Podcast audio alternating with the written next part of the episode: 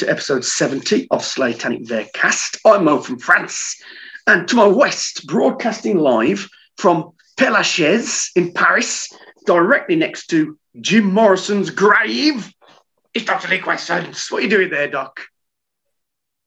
Um, I was planning on committing some necrophilia with Oscar Wilde later on. Oh, really? You're always there, Yes. obviously, of course. Yeah, um, but um, you know, I, I I can't really do that until I've like scrubbed all the fucking Smiths graffiti off him. Yeah. Um, twats. Uh, So um, yeah, uh, I, I shall um, I shall be saving the best for later on. what, what's your beef with uh, Smiths fans, Doc? Um, spraying graffiti on Oscar Wilde's grave. Oh, oh, fair enough, fair enough. Yeah, just, just, just not the disrespect of it. Yeah. Um, yeah. Um, is that not enough? No, that's enough, Doc. It's a simple question, and you gave a very simple answer. How are you, sir?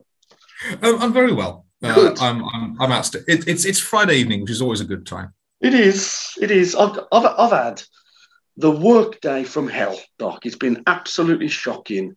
Um, my department has 20 people. Eight of them have been off sick with a, with a blight that took me out of action for about three days as well earlier in the So I can't grumble because I was off sick as well um, until today. Um, but I, I, I mean, I, I am in a ferociously bad mood. And I think nothing's going to snap me out of a ferociously bad mood than a than a Hanneman penned Slayer track. What do you reckon, Doc? well, um, in that case, I'm kind of glad it isn't a Kerry King one tonight. Yeah. Yeah, um, I'll be okay. I'll get through it. Um, it's been it's it, it's been it's just been a, a rough a rough few days. I, I got taken ill on Sunday evening. Uh, no, no, no, no. I got taken ill um, Monday at about 10 o'clock. I, I went to work. I started work at five o'clock on Monday morning and I was fine. And I started to feel ill about 10 o'clock. And by half past 10, I said, I said, I said to my gaffer, I've got to go home. I just can't, I can't do this. I've got to go. Um, I then didn't eat anything until four o'clock Wednesday afternoon. Oh Um, god. so I hadn't I, I, not a scrap of, not a morsel of food passed my lips from about eight o'clock on Sunday to four, 4 p.m., 8 p.m. Sunday to 4 p.m.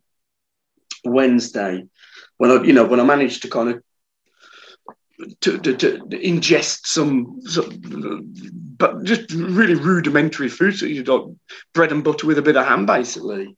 Um, and I was weak as a kitten yesterday, but today I managed. I, I did manage to go to work, even though I was, I was still tired, but I could do my job. Um, and uh, but but then because of because of the the number of other people off, it just oh oh oh doc, it's only a bit of shopping, but honestly, sometimes it drives you fucking spare. Okay, um, no, I've got. I've, go on. you done ventilating? I'm done. I'm all right. No, no video game update, unfortunately, because I ain't, I ain't never so much as touched a PS4 controller because of because of work and being sick. eh. Uh, can you translate, Doc? Can you translate for people that might not understand what I just said? Yeah. Uh, Mo didn't so much as touch a Mm. PS4 controller because he was so sick. Correct. That's it. Yeah. The, the, the, the doc just uh, Google translated from regular English into into the Black Country. No, from the Black Country dialect into regular English, and, and he did it with aplomb. I must say that was a perfect translation, Doc. Brilliant. Oh, thank you. Well done, much. sir. Um, what have we been listening to, Doc? Do you want to go first? Yes. So, up until a little while ago, I've been listening to lots of 50s through 70s exotica. And at the time, I, I, I voiced a concern I had. Um, I regard exotica as being guiltless of being cultural appropriation. I don't think that stuff was stolen from anyone, and I don't think there was any attempt to pass it off as authentic. On the other hand, it's really, really hard to get past the idea that it's a little bit racist. Okay. Um, In what way, Doc? it- stereotypical images. Um, I mean, you you have album like the, the title of every other album seems to have the word savage in it, Okay. um, and we're supposed to make links between certain parts of the world and a lot of this deriving from the uptight 1950s sexual licentiousness that's equated with third world peoples and primitivism and savagery. I need to, but I don't think this was done with the intention of oppressing anybody or causing anyone to look to, to be looked down on um, any more than any other piece of pulp fiction has ever been. Um, if you, the listener, have beefs with particular kinds of pulp fiction, um, then you're going to have beefs with the nature of particularly 50s exotica. Mm-hmm. Um, I have no problem whatsoever with viewing it through the lens of a different time, um, and it certainly doesn't make me feel problematic listening to it.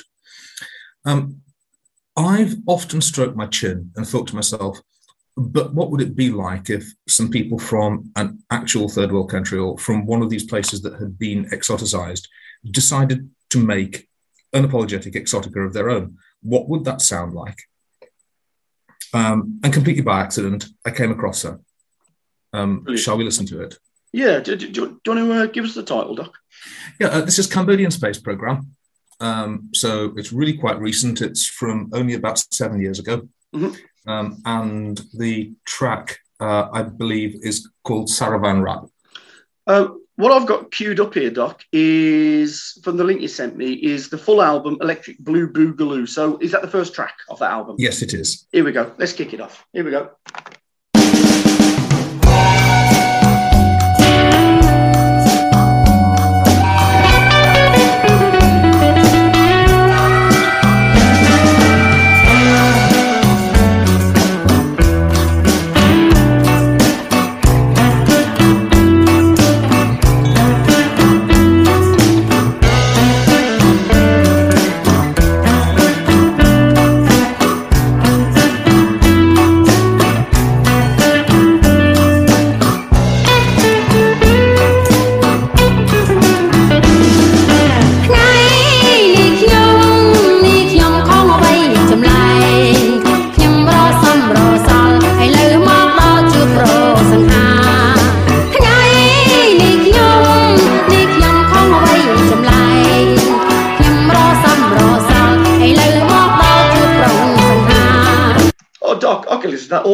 That's absolutely majestic.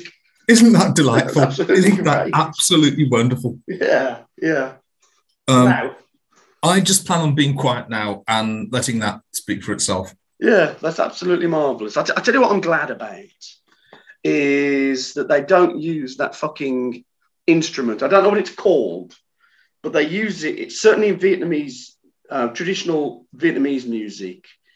And I know this because my ex my ex partner was French Vietnamese, more Vietnamese than French in many ways. Her family, um, and and like the, the the elders would often gather around and listen to this traditional Vietnamese music, and it, and it, and it comprised this instrument that was one fucking string on a piece yes. of wood, and it was so hideous to listen to.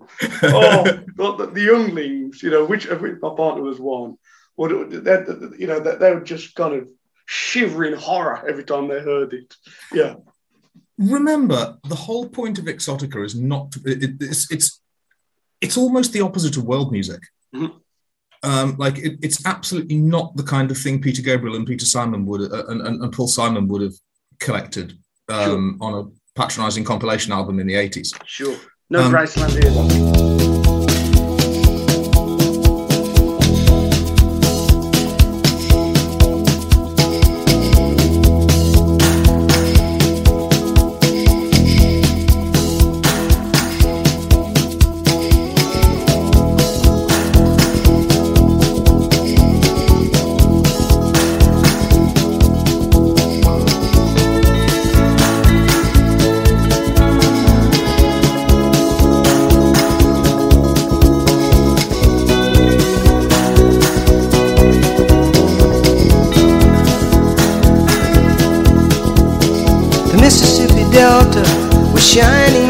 National guitar. No, uh, you know, it, it's it's explicitly not supposed to be in any way authentic or traditional. Yeah. Um, and I really like this because it pulls on what I'm assuming are pre Khmer Rouge Cambodian pop culture traditions. So that that sort of almost ignored period in between the end of the French occupation um, and the outbreak of the Khmer Rouge in 1976, which almost no one knows anything about. And for obvious reasons, because the events of the late 70s get so much press, no one seems very interested in. Sure. Um, but there evidently was a, what should we say, rock and roll jazz influenced popular culture of some kind all over Southeast Asia. I, I heard this shit, mate. I, I, I spent uh, a good month in Cambodia, and I heard this shit being played, or, or, or similar kind, similar sounding kind of stuff, Yeah. for sure. Um, and I sort of, as you know, I, I have this preoccupation about how if you want to know the real history of a culture, you need to look at the crassest, most forgotten parts of its popular culture. Mm. Um, And listen to that sting. Listen to that sting, and fucking learn a lesson. Yeah.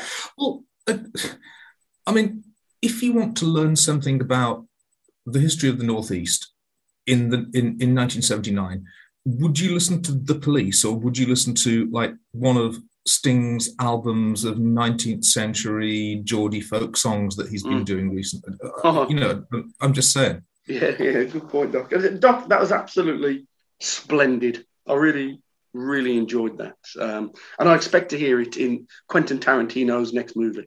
That's for sure. Well, um, look at some of their other albums because some of their albums have got even more reverb on the vocals and Right. as such are even better.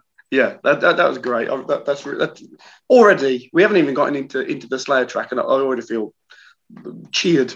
Let me tell you that. Um, Doc, I've gone pretty fucking obvious for me, but I can only be true to myself. Um, I've been th- th- this week. I've, I've primarily been listening to Dimmu Borgir's latest release, which is called. I don't, I, I- don't quite know how to pronounce it. Ionian, I think. Ionian is the new best pronunciation I can give you. Um, it's it's it's a sprawling, like hour and fifteen minute epic of an album. Um, So, are you sure it shouldn't be pronounced Yornian? You ah well well. I mean, you know, uh, very good doc, um, very quick, very astute. Um, but actually, you know, unusually for an album that length, at no point do I get bored. I think it carries it perfectly. Um, I don't think I don't think there's a fucking note out of place to be honest on the album. It could just be Dimmu Borgir's second perfect album. Um, which is not bad considering what it's like 11th or 12th. So they're, they're not doing too bad, are they? Um, so the, the, the cut I'm going to play is their first, is, is the, I, I think it was the first single off the album, um, which is called Interdimensional Summit. Here we go.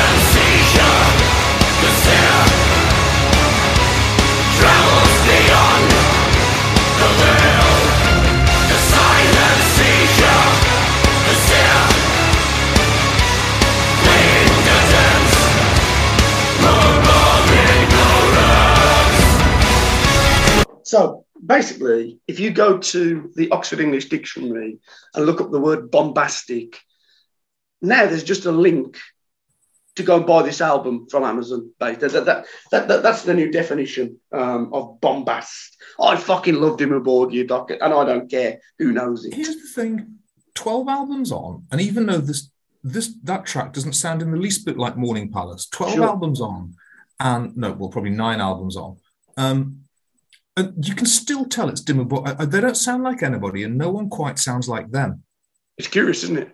Yeah, But, but, you know, because there are there are lots of bands that have the same elements, but no, but but no, you're right. Nobody quite captures the magic the way they do. It, it, it's that kind of. It, you mentioned it actually with, with one of my previous um, what we've been listening to sections. But I, I played a track from the latest Maiden album, Mhm.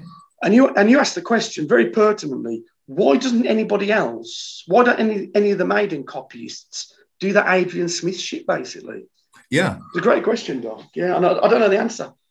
Um, I, I think a really important thing about Dimmu Borgir is they have a keyboard player who wears a top hat at a jaunty angle. I think it's very, very important.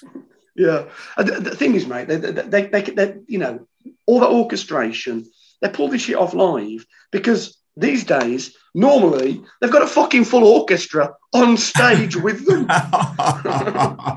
so, you know, they, they can't be accused of uh, being studio bound only. Oh, you can do this in the studio and that's fine. Well, yes, we can. Or we could get the National Czech Symphonic Orchestra on stage with us and do it there as well. Doc, I fucking love them so much. It- what I want to know is do all of the orchestral musicians uh, uh, have um, do they all give themselves black metal monikers Ah, there's a great video. Um, I, I, recommend anybody with any interest in Dimmu Borg, you go check it out. But you know, based on the, the, the bits and bobs that I've played on here, if you weren't already familiar, it's their performance. I think it's 2012 playing uh, Wacken, you know, the big open air festival. Um, and I think it's the first time they, they started playing with an orchestra. And one of the, the great things about it, Doc, is the trombonist in the orchestra is clearly a massive fan because he's just digging the fuck out of it and he's just headbanging in time. He know he knows the shit, man. Yeah, it's absolutely great. It's wonderful. i Um, was thinking if you if you were in that orchestra and you had and everyone had to pick a um a black metal moniker for themselves yeah. Um if you played the little violin you would Yeah. have to call yourself paganini Have. Oh, very good. and if you played the great big violin you'd have to call yourself hellist oh, excellent. Yeah. Yeah. Yeah. yeah. you couldn't not yeah. Yeah. Or the, or the even bigger one, you'd be the double barlist, something like that. yeah, yeah, yeah. Very good. Chow time, motherfuckers. Hey, Doc, we haven't mentioned it in a while. What does chow time mean? Do you remember? no you explain to us here we go. explain it to us mo All right, so it's ciao, C-I-A-O, les corrigements, informations additionnelles et les observations. So corrections, additional information, and observation. It's where we fucked up in it, basically, Doc. Um, yeah you see listeners it's an italian acronym whose unit components are french Correct. And then we speak about it in it. English. and we're using it in an english speaking podcast Wow. because um because that's just how internationalist and cosmopolitan we are That is how we roll, I think the kids used to say about 20 years ago. Yeah. Um, here we go. Chow time, motherfuckers. I wasn't sure when the Need for Speed video game franchise started. Turns out it was in, I can't believe this actually. I'd, I'd have said about 2002. Turns out it was in 1994, long before 2001's Excellent, The Fast and the Furious. I think I was speculating that Need for Speed was influenced by Fast and the Furious, but no, totally wrong. Yeah, w- well predated it. Um, in the Ditto Head episode, the Doc confidently claimed that New Day Rising. A bad go. sign. Yeah, that's a bad start. Uh, that New Day Rising by Husker Du. The album clocked in at less than 24 minutes, but was still considered an album. It doesn't, Doc. It's 41 and a half minutes long. And it's brilliant too, by the way, Doc, because I've listened to it. It's fucking awesome. um i know it's um i know it's awesome um i now need to go back and find out which is the one that lasts for less than 21 minutes Yeah, maybe they've got an EP or so. Yeah, yeah, or a different album, but it, it ain't that one, Doc. Hmm. Yeah. um i am going to suggest that you listen to zen arcade next which is the the the fans choice Oh, there we go. Yeah, that's on the list then. Here we go. Um, again, in the Ditto Head ep, um, I said that about 10% of the US adult population were in prison or had been at some time in their life. It's not true, of course. When I listened back to it, I thought, wow, that, that sounds overblown, doesn't it? I did a bit of digging and, it, and revealed that at any one time, approximately 2.7% of the population of America is in the correctional system, Mhm. be that on probation or actually in prison, whilst 5.1% of the adult population will spend some time in the correctional system at some time. So my 10% was a bit off, but even 5% sounds, sounds fucking high to me, Doc. Um, when you said 10%, I kind of assumed that summary sentences that were handed out in, for, for instance, in, in, in, rural counties where you'll be locked up in the police station for two days for public drunkenness or something like that. Mm. But you know, the, the, the, unfortunately, I didn't note the site, but but the site gave comparative figures for the UK. That five point one, that no, the two point seven percent of the population in America in prison, that compares to zero point zero eight percent of the UK population. Just to give us some, just to give us some perspective there. Wow. And what is this? Is is forty percent of the UK prison population black? Oh, oh, well, yeah. I mean, they, they, now, we- now, we, now we're drilling down, aren't we? Yeah, and it's, and it's a good question. Yeah, because I I think that was the nature of the conversation, wasn't it? Yeah. Um, the Dead Kennedys track that you referenced, Doc, I Fought the Law, is a riff on an original by a group called the Bobby Fuller Four. Um, I'm not. I'm not saying you're wrong about anything. here. Oh, This is just clarification, it's just extra information. Um, Um, and besides, I thought that the, the I thought the law I was referring to is a clash track as well. So double Well. Exactly. So yeah. So so this group called the Bobby Fuller Four wrote the song in 1965. The Mhm. Dead Kennedys did a riff on it uh, in 1986.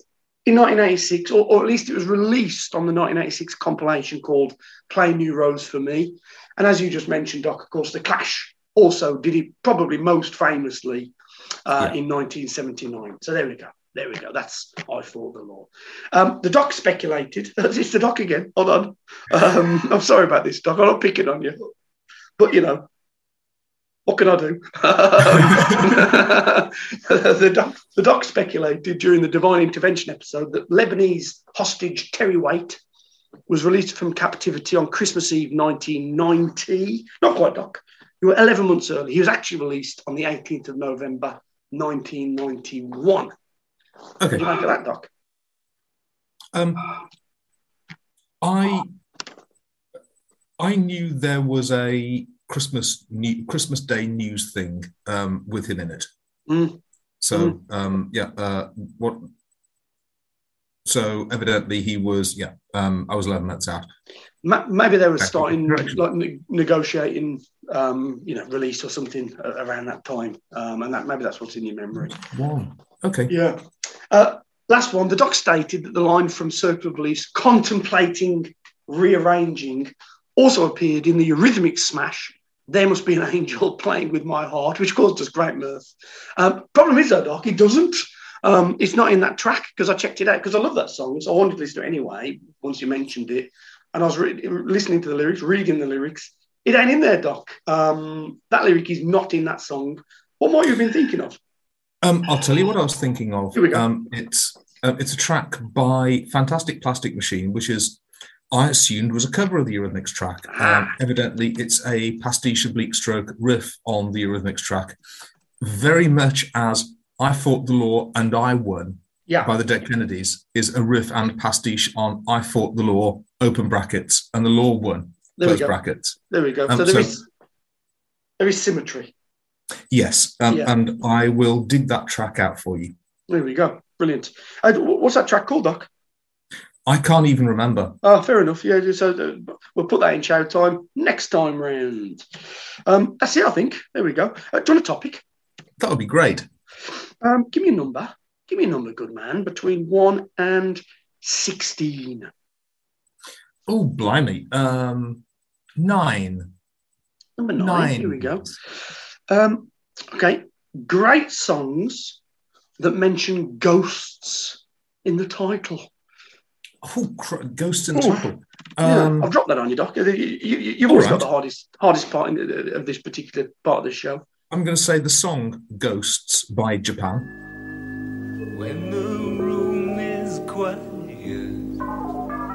the daylight almost gone. It seems there's something I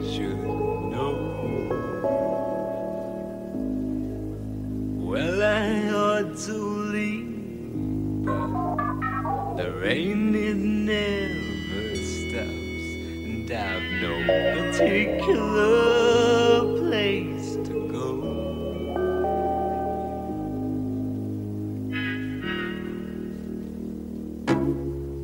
Just when I think I'm winning, when I've broken every door.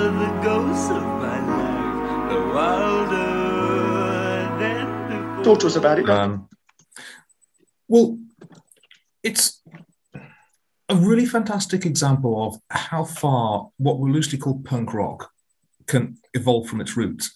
Um, it's almost nothing but a vocal and a sort of a, a- very heavily affected fretless electric bass. Um, but even with sort of like no percussion to speak of and no electric guitar to speak of, um, you can still spot in it a very clear lineage from the coarsest roots of punk rock. Yeah. Um, and it's really, really fascinating to me for, for me that you can spot every single step of the evol- of, of, its evolution leading up to it. Mm. Um, you go next, please. Japan. What, what, what musical style are we talking there? Well, they're, they're squarely post-punk. Ah, uh huh. Well, would they, Um, would they have like a, a track that people would know? Yeah, Ghosts. That's the name of the track. Oh, is that is that the one? That's their big hit, is it? yes. Oh, there we go. Thank you, thank you, sir. Um, my my first one, well, it's, you know, it's a Slayer podcast. It's my favourite Slayer track of all. It's got to be Ghosts of War, hasn't it?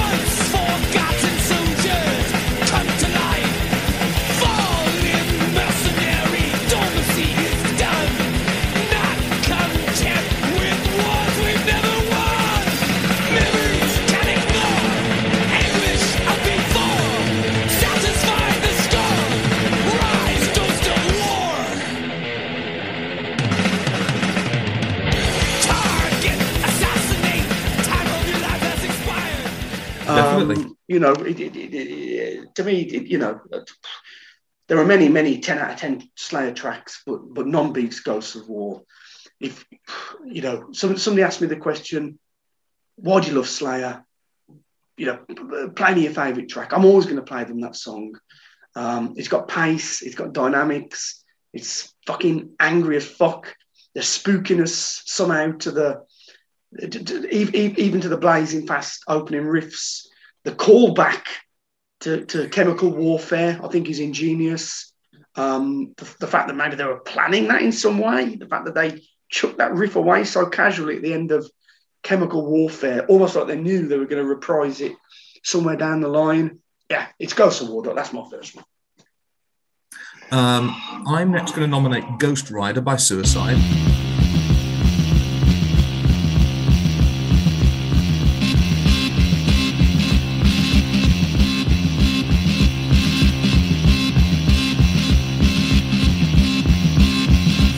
Rider, motorcycle hero.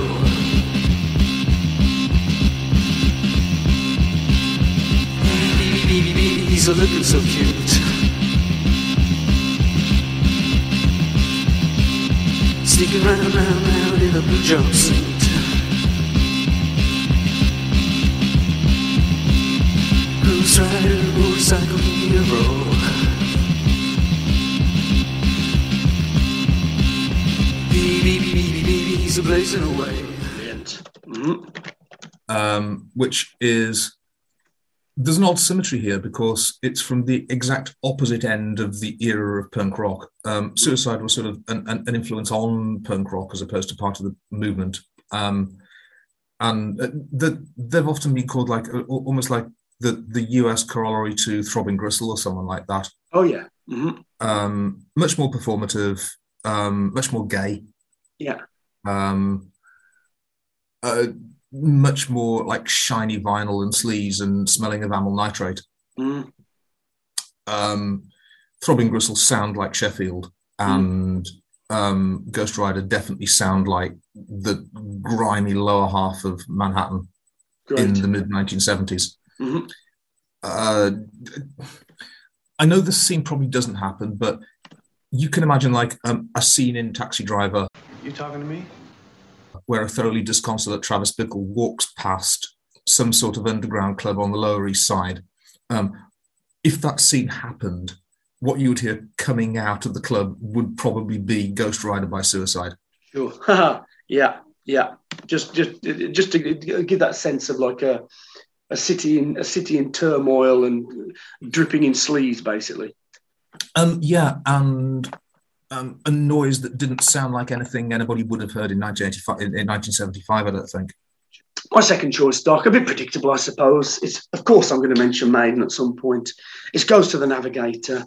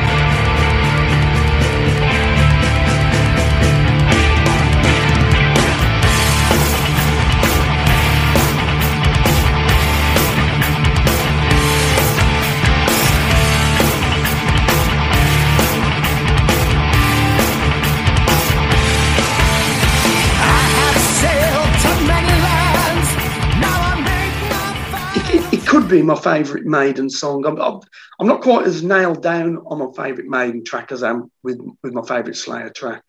I do fluctuate. Um, but Ghost of the Navigator is, is, is always like, is perennially in my, in my top three. Um, I love the atmosphere it evokes. I love that, that you know, I, I think it really captures that sense of, you know, the, the, the adventuring, exploratory days when, you know, people just get into ships and and sail to places that have never been mapped just to explore them. I, I, I think the lyrics capture that, but they also bring in that kind of fantastical element and just Bruce's imagination and, and, and capacity to paint pictures in your mind with his words. And I'll, I'll give you the, um, the, the- you know, my, my favourite little stanza. I see the ghosts of Navigator, but they are lost as they sail into the sun. As they sail into the sunset, they'll count the cost. As their skeletons accusing emerge from the sea, the sirens on the rocks they beckon thee. See the ghosts of navigators, but they are lost.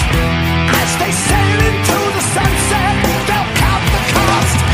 As skeletons accusing emerge from the sea, the sirens of the rocks, they beckon me. Take my heart and Oh, Bruce, my heart pounds for you, sir. Oh, God. Oh, love Bruce. Doc, Ghost of the Navigator by, Iron Maiden. Awesome. Um, and honestly, now I'm struggling. I'm really struggling. That's can all right, Doc. You, uh, can I ask you to go next to buy me a little time, please? Of course, yeah. My third one, um, quite mainstream in a way, I suppose, because it was a big kind of a big player on MTV. Even though the band aren't especially mainstream, I suppose, uh, like the Cavalt elitists would say they are, but you know, most norm, most norms would disagree. It's Her Ghost in the Fog by Cradle of Filth.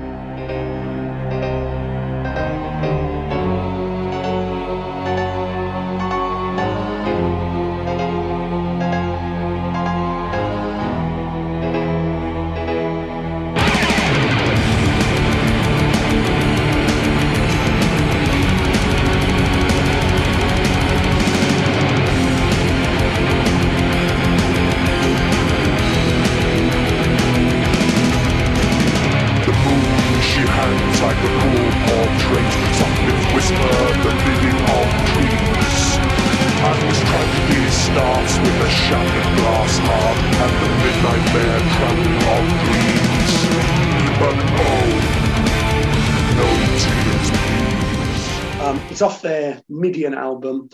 I think it's probably their their, their kind of biggest commercial hit because it was just on constant loop on like MTV MTV Two back in the day, which is the like the rock channel. You know, so you get you get Muse, you get Nirvana, you get Metallica One, and then you get fucking Cradle of Filth. Um, I think that's the only time that ever happened, it, and it's just you know it, it's just a it, it, it's typical uh, Cradle of Filth fodder. It's a ghost story, um, you know, and the the the, the video is just the, the band playing in this kind of spooky forest setting, covered, bedecked in snow. Dani Filth, you know, prob- presumably standing on some kind of um, crate to make himself look bigger than five foot two. um, like wailing his heart out? I think it's a fucking great song. Ghost in the Fog by Cradle of Does it does it not even like have any cutaways to a slightly overweight, low rent model with really bad fake boobs covered in blood? Well, she's part of the. She's, she's in the band, isn't she, Doc? I um, Lady uh, uh, Lady Sarah Jel- Lady Sarah Jezebel Deva, who I think you're talking Yeah. about. Um, I don't think she's got bad fake boobs. I, I, I, I just I just think she's a bit plump. Right. Yeah, yeah, yeah, yeah. Um, But, but there's plenty of cutaways to her because she is. I think in the video, she is the ghost in the fog. oh, I see. Yeah, Um, I'm gonna have to disappoint you, mate. I'm racking my brains. that's all right, Doc. um, it's a really tough um, game for you, this part. Yeah, um, but considering what I listen to, I can't think of even one more song with the word "ghost" in the title. Wow, there we go. So Um, have to haunt, that'll have to haunt you, Doc, for the rest of your days. Oh, very good. I see what you did there. There you go. Um, don't forget, guys, you can contact us on Twitter at Vercast or on email at slatanicvercast at gmail.com. Let's get on with the show.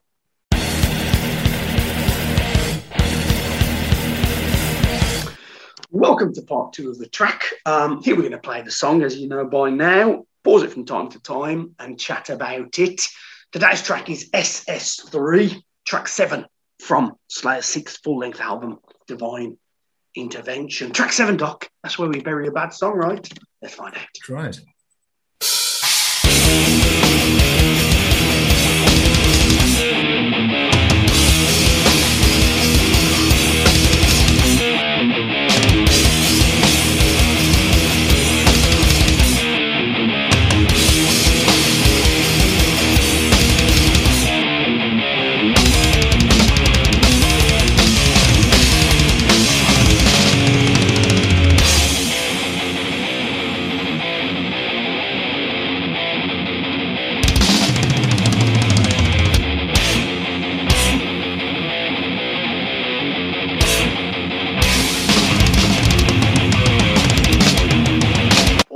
Tempo, isn't it? Almost, I mean, this is almost new album, isn't it?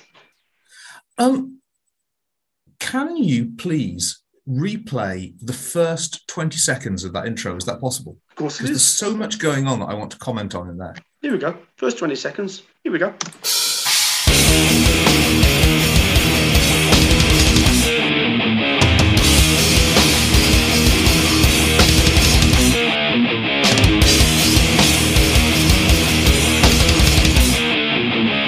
Just giving me the old uh, cutthroat sign. That's okay. Just the very beginning of that introduction has got so many fascinating things. You weren't wrong when you said no album. That's where the pace comes from. The riff is split into two halves. The back half of the riff is something you could probably really imagine. You could really imagine Saxon playing that. hmm for sure. That's the didn't, didn't, didn't, didn't. That bit. Well, the front half of the riff oh, sorry. Um, I got it the wrong way around. Yeah, the front half of the riff. I started off by thinking it sounded like something off Physical Graffiti by Led Zeppelin, and then the penny dropped. And um, what it's really, really like from about this era as well is something like Mountain Song by Jane's Addiction.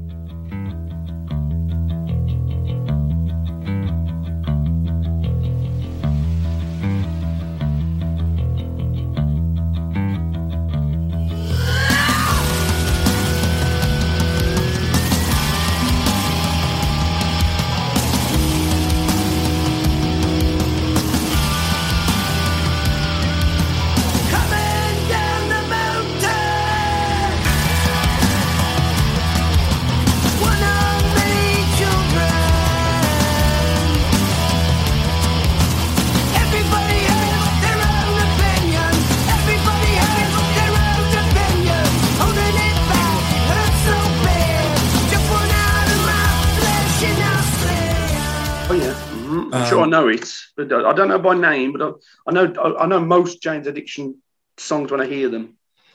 So obviously, what everyone loves about Jane's Addiction is their ability to write a pretty simple riff, but Yeah. really having an ear, uh, really having an ear for um, uh, just an absolutely hypnotic groove that they never feel the need to move away from much, Mhm. uh, but just gets better and better and better the more you listen to it and the more they play it. Mm.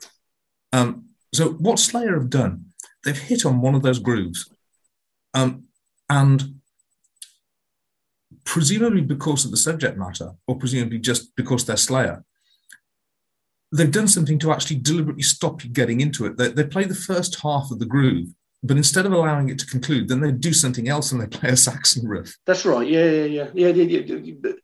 Because if they just looped the first half of it, then that would be kind of a groove you could kind of bop to, wouldn't it? Definitely. I mean, But, but, that- but they make it like- staccato and, and prevent that happening, don't they? Yeah. Um, I mean, it would have. I, I started off by saying Jane's Addiction, but um, Monster Magnet do that kind of thing really well. Kyuss do that kind of thing really, really, really well. Sure. Um, and at least until the guy opens his mouth, you might even want to say that Witchfinder General do that Oh, kind yeah. of thing really well. Um, so yeah, it, it, it's it's a very deliberate intrusion into what you think they were going to do. Mm. Um, then yeah, then it, it, sort of goes on through the best bits of Nawabum Mhm. as as the introduction continues. Well, What do you make of it? Well, it, it, it's funny you say that, you know, because I, I think I think the next riff that kicks in, and, and like the drum pattern, almost threatens to be that kind of, um, you know, bum ba bum ba bum ba beat that really annoyed me in, in behind the crooked cross back on South of Heaven. Yeah, But again, they kind of it, it, they break the back of it again, don't they? So they, they kind of start with, with, with the front part of the riff, kind of having that kind of pattern, that upbeat pattern. But then again, they they, they interrupt it. So, oh, you know, we, let's all feel upbeat and happy. Oh no, no, no, no, no, we don't. Oh, no, we're up, up. no, no, no, we're not. It's really fucking it's bipolar now. Well, it, it the vibe it gets across is the party's just about to get started and now it's over. Yeah, Um, almost as if the whole thing were a metaphor for, oh, I don't know, something like um, the fairly liberated by socialist standards Republic of Czechoslovakia being interrupted by a Nazi invasion, some, something like that. something like that, Doc. Yeah, some, Yeah. something like something along those lines. Let's press on. We'll be right back.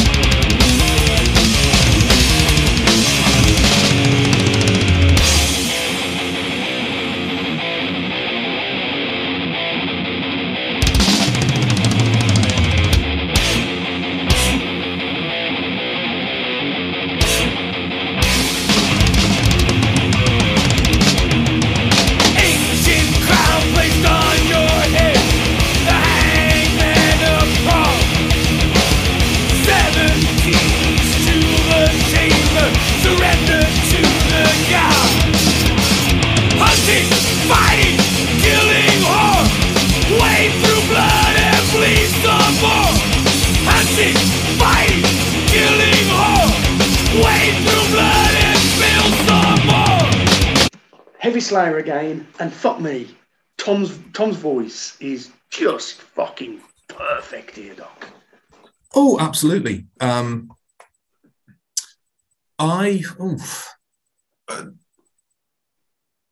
you almost don't need to hear me say this. This is the pace and intensity of Slayer that I like the best. Yeah. Mhm. Um, and it's it's an easy sell. Like I- I'm I'm, I'm just there already. Mm. They, they, they, they- by slowing down, they, they, they, you know, they ramp up the heaviness, and and I think at this point in, in, in his career, Tom's voice it's not as it's not as kind of pure as it was in- quotes, of course. You know, anybody listening to me talking about Tom's having like a pure voice might be scoffing, but but but, but I think anybody listening to this podcast knows what I'm talking about. Um, like a like a pure kind of- a pure kind of gruffness to his voice that, that, that he got on certainly Hell Awaits, Reign in Blood, South of Heaven, and into seasons, I, I, I think his voice is starting to starting to starting to suffer the first signs of damage in a way, and it's all to, hmm. it's all to the betterment. I think it sounds fucking great. Yeah. Should we press on, Doc? Yes, let's.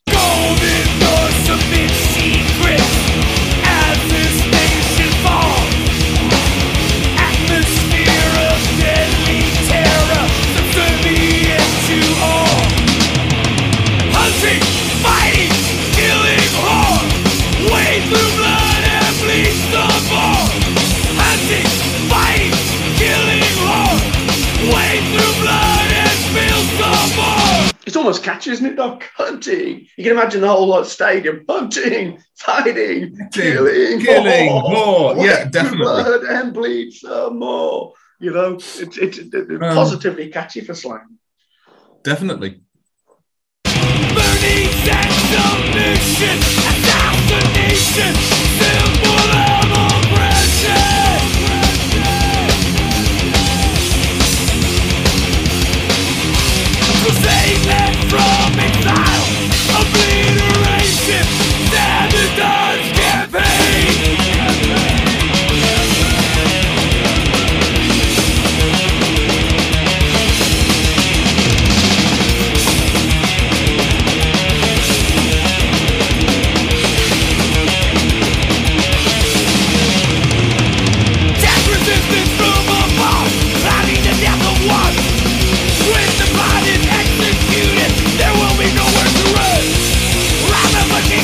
just love that little that little kind of almost like staccato, the do, do, do, do, do, do, and then they just blast off again, Doc.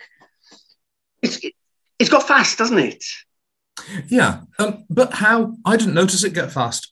Well, it, it's something I made notes of, and I was going to bring it up at the end of the track. Um, in fact, if, in fact, I'm going to do that. I'm, I'm going to ho- I'm, gonna- I'm going to hold that thought, if I may. Yeah. Yeah, and, and I'll, I'll bring it up at, at the end of the track. I'll, I will not forget because it's, it's in my notes. Here we go. will be high, a private in torment. The end justifies the means. To hell you will be sent.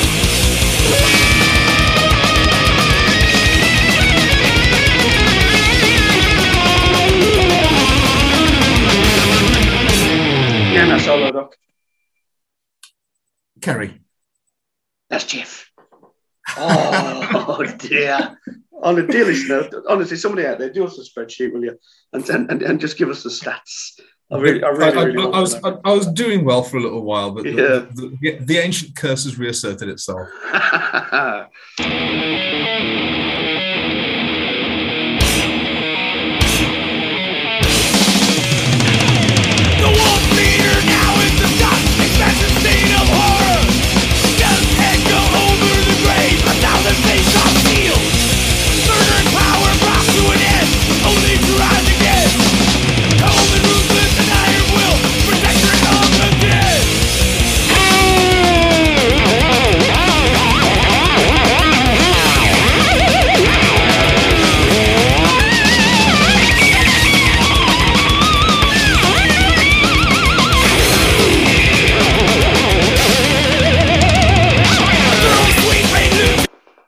Nano solo? That was Kerry. Don't lie. That was Don't scary. lie. Yeah, that was no, that was scary. You're right. Well done, sir. Well done. Here we go. We got 36 seconds left. Let's just play the track out. Here we go. In fact, let's, let's listen to the solo again and then blast it from there.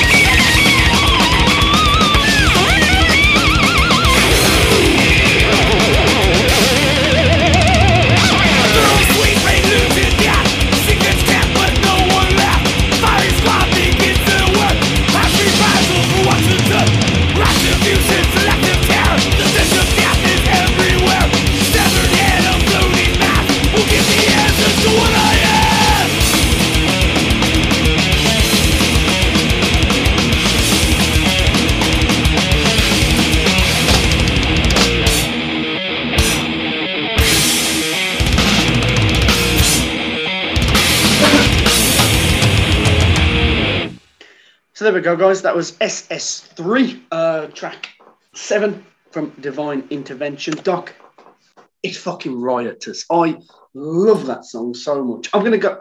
I'm gonna be bold. It's my favourite track off this album. I every time I put this album on, that's what I'm waiting to hear. I love this song. So here's like a bit of a subsection. I, I, I know it's not an official section of the podcast, but I, I Yeah. I'm making it a, a semi-official subsection of mine. What's Yeah. it like to play? Uh, I don't know. Strangely, even though I love it so much, I've never tried to learn it. I don't know why. I've got no explanation. I don't. I, no, I've, I've, I've no explanation, no logic. I've, I've never once attempted to play that track. If I can offer a preemptive explanation, I don't imagine it would be much fun to play by yourself. I, I can imagine as part of the group, it would be great fun to play, but I can't Yeah. imagine it would be very. I- I can't imagine any of the individual bits would be all that much fun to play by yourself.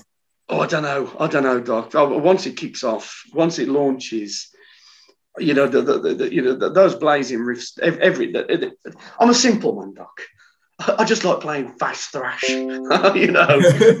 so I, I think I'd dig the fuck out of it. But I've just, ne- I've just never ever done it. Um, but that brings us on. That fastness does bring us, bring us on. You know, brings us back to that point. It just gets fast somewhere, doesn't it? And it's really, really mysterious. It That's starts off at this like mid-tempo Nuoban pace, and about halfway in, you suddenly realise, hang on, they're fucking blazing fast now. When did that happen? Um, it, it, it, it, it I'm, I'm sure if, if we really, if we went back and really, really concentrated, we'd spot the moment. But it creeps up on you. Yeah. Um, so, in preparation for a future, in, pre- in during the album review, during the album review, Yeah. we'll spend some time trying to work out where that track, how that track speeds up. Because I'm going to make a note, Doc. I'm going to make a note at the top of the main um, album overview.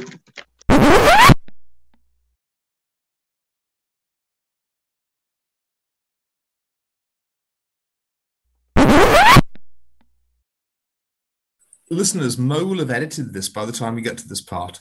But if I were a superstitious man, dot dot dot, what I said was twice. If I was some kind of fundamentalist Christian, I might even suggest that the song has a, an evil influence on you, or, or, or cast, casts an evil spell on your head, and you don't notice when it speeds up. Fuck it, that's so weird, isn't it? We just had a technical, a technical problem there, listener, because the, the, the BBC iPlayer app just started downloading shit in the background and, and, and killed the Zoom connection. And so the doctor repeated that. That's the third time he said that. Only on the Yes. third repetition did I understand. And you know what they're saying, Doc, don't you? The third repetition brings the beast. Do they? They do. Ah, There we Um, go, Doc. There we go. uh, remind me again how many times you have to say Candyman. They will say that I have shed innocent blood. What's blood for, if not for shedding? That's it. Yeah, you got it.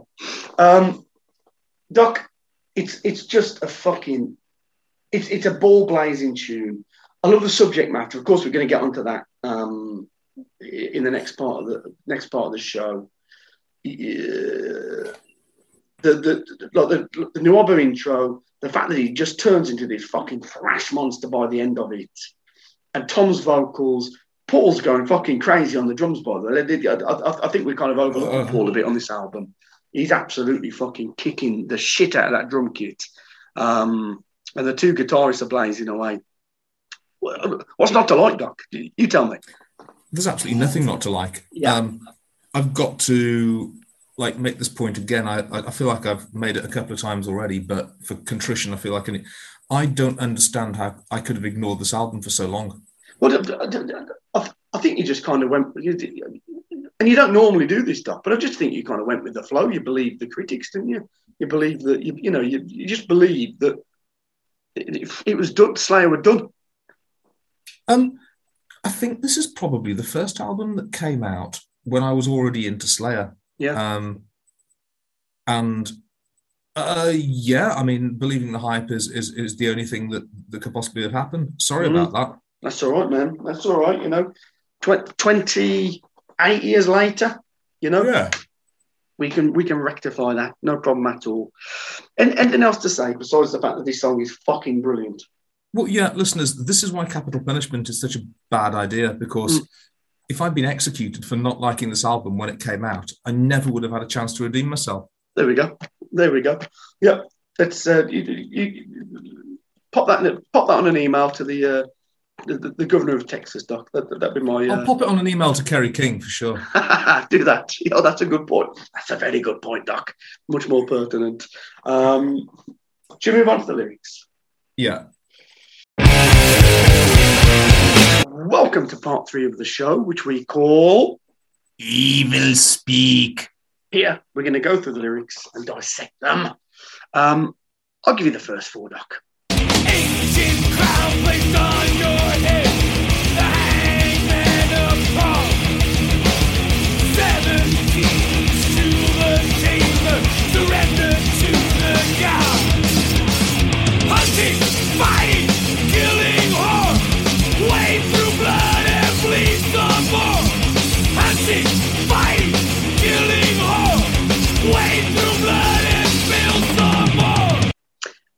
Crown placed on your head, the hangman of Prague, seven keys to the chamber, surrendered to the god. In fact, I'm going to continue hunting, fighting, killing whore, wade through blood, and bleed some more. And then they repeat those last four lines, and those last five lines actually, once more.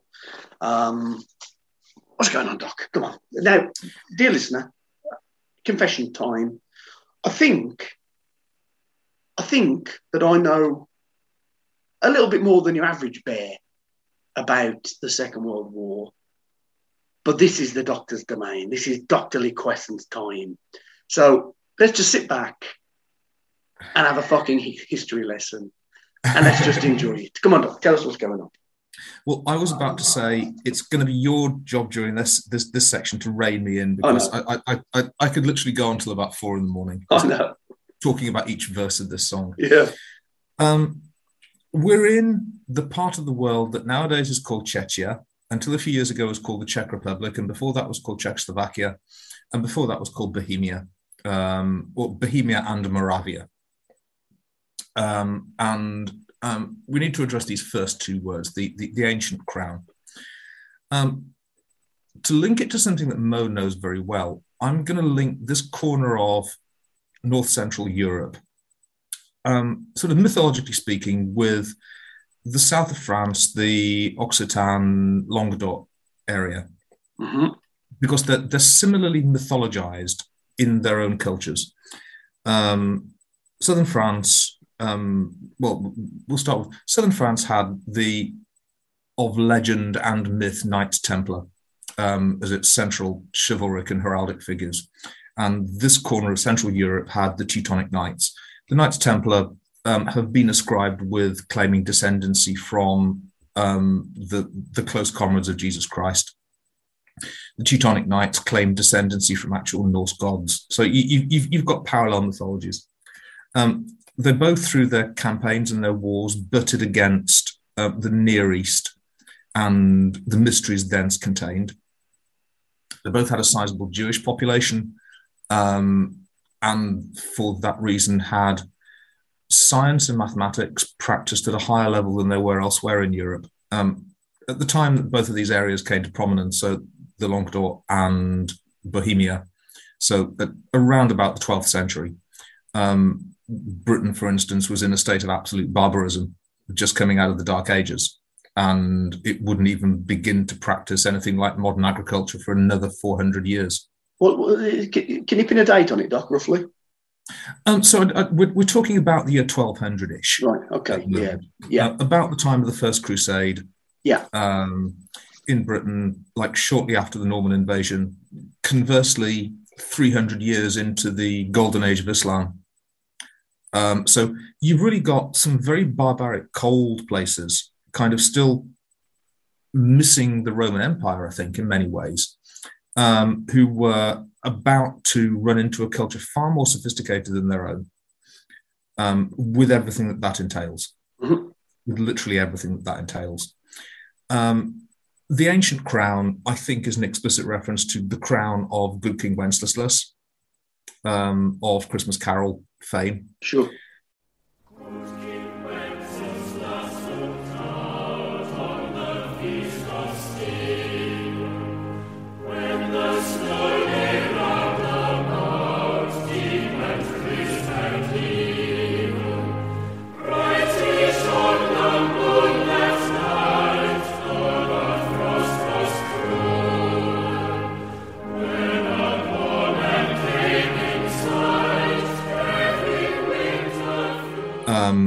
Who I think, generally speaking, is considered the, the, the founder of the Bohemian monarchy, which persisted in one form. Um, I think you could say, I think you could make the case um, up until the event that led to the outbreak of World War One. Um, I think Archduke Franz Ferdinand um, might have been like at the very end of the ancient Bohemian monarchs. Um, and the, the crown of Bohemia um, you need to know, you probably need to be from this part of the world to really understand this. And as always, if anyone listening to this can fill me in and help me out, um, I will gleefully and happily sit at the feet and listen to anyone who's more knowledgeable on any subject than I am. The literal, actual physical object of the crown of Bohemia um, is a mythological thing in its own right. You will hear legends connecting it to the actual helmet of Thor. Mhm. Um, and um, as one would expect, there's a legend of a, ro- of, of, of a lost crown and a quest to recover it. And those things merge backwards and forwards into the legends of the Holy Grail that were appearing at the time. Um, I don't know this for a fact, but I wouldn't be surprised if the crown of the ancient kings of Bohemia was one of the occult objects that the Ahnenerbe were were looking for Mhm. um, when they were searching for historical artifacts all over Europe. This is a metaphor, obviously. Um, dot dot dot. End of chapter one. Chapter two. Hangman of Prague, please, Doc. Um, I don't know what that's a reference to. Ah, okay. Uh huh. Um, What, I what about the uh, seven keys? Seven keys to the chamber. Um, I am assuming that this is a reference to the the seven gates. There are either more or less than seven gates, but there are proverbially seven gates to uh, Hradčany, uh, to Prague Castle, which presumably uh, and we, we keep coming back to the ancient kings of Bohemia and the seat of the ancient kings of Bohemia. Um, Prague Castle was the site of the defenestration of Prague in, I, I want to say 1620, um, which was the single event that started the Thirty Years' War, of which more later. Defenestration. now, th- th- th- that, that seems to suggest some. Like I'm thinking the French word fenêtre, like like you- like eliminating the windows in some way, like It blow, means throwing someone up, out. Of, basically. it means throwing someone out of a window. There, there we go. Yeah, yeah, yeah. I got the window reference. Um, yeah, Yeah, um, you're absolutely right. Uh, so, uh, de out of yeah, fenêtre. Um, yeah, yeah, yeah, yeah. Literally refers to throwing someone out of a window. Um, So really, so so, it, it- so it, if I if I go to if I get involved in a bar in a bar fight and I chuck someone through through the bar window, I can say that I've defenestrated them. yeah, uh, well, Brilliant. Point number one: uh, that is the that, that is the obvious outcome of all bar fights. Yeah, that someone gets slid along the bar and thrown through the window at the end. Yeah, yeah. The second half of your sentence was completely redundant. If you get involved in a bar fight, a defenestration will result. Will occur. Yeah, yeah, yeah. Yes.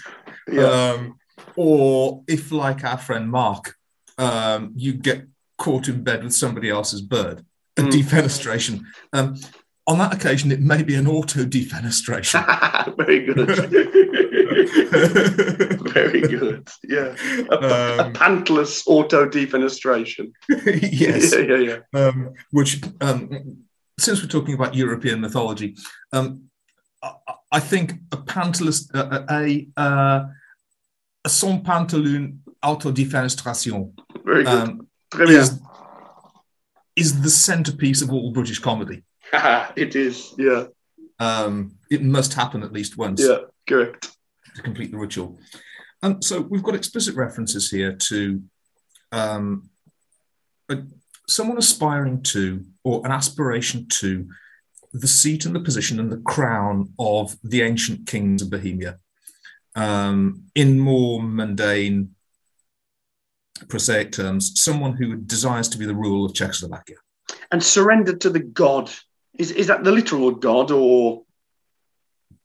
or, Um, or yeah, it absolutely is. It is, yeah. Um, okay. This was we're, we're talking about the the place where the first and bloodiest war between Catholics and Protestants Okay. happened. Um, and this is this is relevant. This becomes relevant later. And and then we've got this hunting, fighting, killing for blood, bleed some more. Now, the, uh, most of that is, is, is, is self-evident, but the, the, the whore, again, killing whore, not killing whores, Yeah. but killing whore. Um, so I presume that's figurative in some way, Doc. Well, um, a, a whore is someone who provides sexual services in exchange for money. hmm Um, a killing whore is someone who one assumes provides killing or extermination services in exchange for money or power. Um, I, I, I'm really interested in the way you've read that.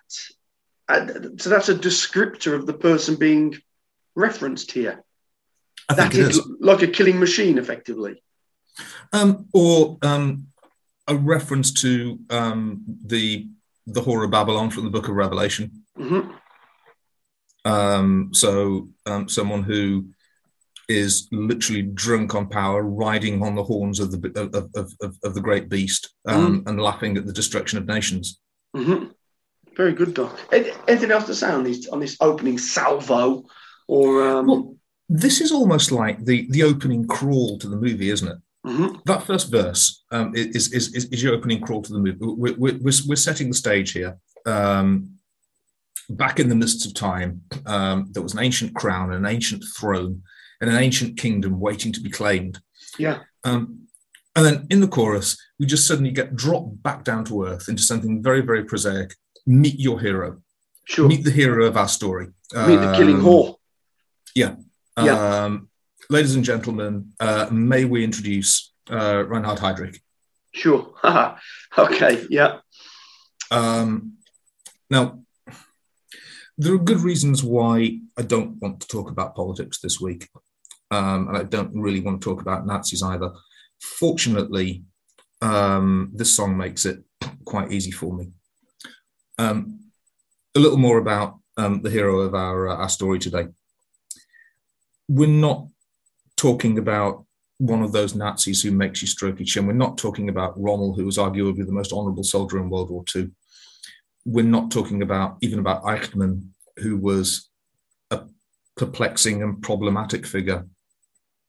Um, Eichmann I talk about a lot um, because he's caused a lot of problems for political science scientists with his statement, um, "I was only obeying orders." Um, because in the end, it turned out that it, it that was not a crass piece of evasion um, for him trying to um, get away from being executed. Um, he meant it. He really actually meant it, and that was the first time that political science really had to reckon with the fact that the way that totalitarian regimes work is not that they're personality cults ruled by monsters. They're a great big machine. Um, Eichmann was either, depending on your point of view, smart or cowardly enough to realize that if he'd protested any of the things that he would have expected to do, he and his family would have been would have been put in a concentration camp and they'd have found somebody else. Well, the name Eichmann sounds Jewish, Doc. Is it? Well, there were there were a lot of people who hid their identity. Yeah. There were a lot of people who hid their identity. You, Um, you get what I'm saying? Eichmann ha- ha- has, Yeah. has, a, has a whiff of the Jew about it, doesn't it? It certainly does. Um, Yeah. Certainly, when Eichmann was interrogated by the Israelis, um, they wanted to. They, they, really wanted to find a monster. They Mm. really wanted to find a monster to put to a show trial, Mm. and all they found was a competent senior manager who, at some of the point in history, would probably have been employed by Bosch or Siemens or Mercedes, um, and had a sterling career as a very diligent worker. Um, Am I right that he's considered to be like the architect of the final solution? um, well, we'll get onto this right now. Yeah. um, because um, Reinhardt, uh, Reinhard Heydrich, who's the chap we're talking about today, is the closest you're going to get to the monstrous, gleeful, decadent Nazi of legend. Um, he's probably the one person you can identify as the architect of the final solution. Mm. Um, the final solution was was was named in his honor. It was called Operation Reinhardt. Mhm. Um, and it wasn't just the fact that he did it; um, it was the fact that he appeared to go about it with such glee. And there's also the fact that um, he appeared to do just fine terrorizing innocent civilians or terrorizing unarmed civilians, um, but never did particularly well as a military officer when confronted with anything approaching organized resistance. Mm. Um, by the end of this story, we'll have got to the circumstances surrounding his death. Um, and the reward in memory um, he got in his death was that uh, Hitler described him as, uh, uh, um, as an idiot and a waste of money. Wow. Okay.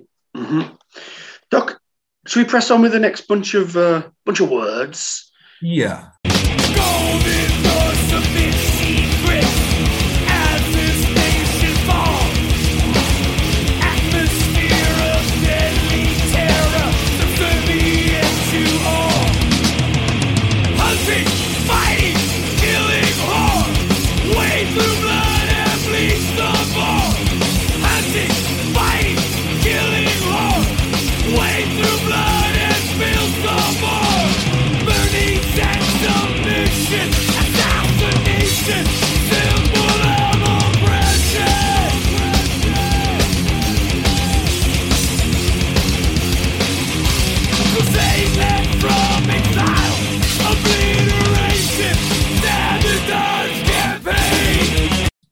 Golden Door submits secrets as this nation falls.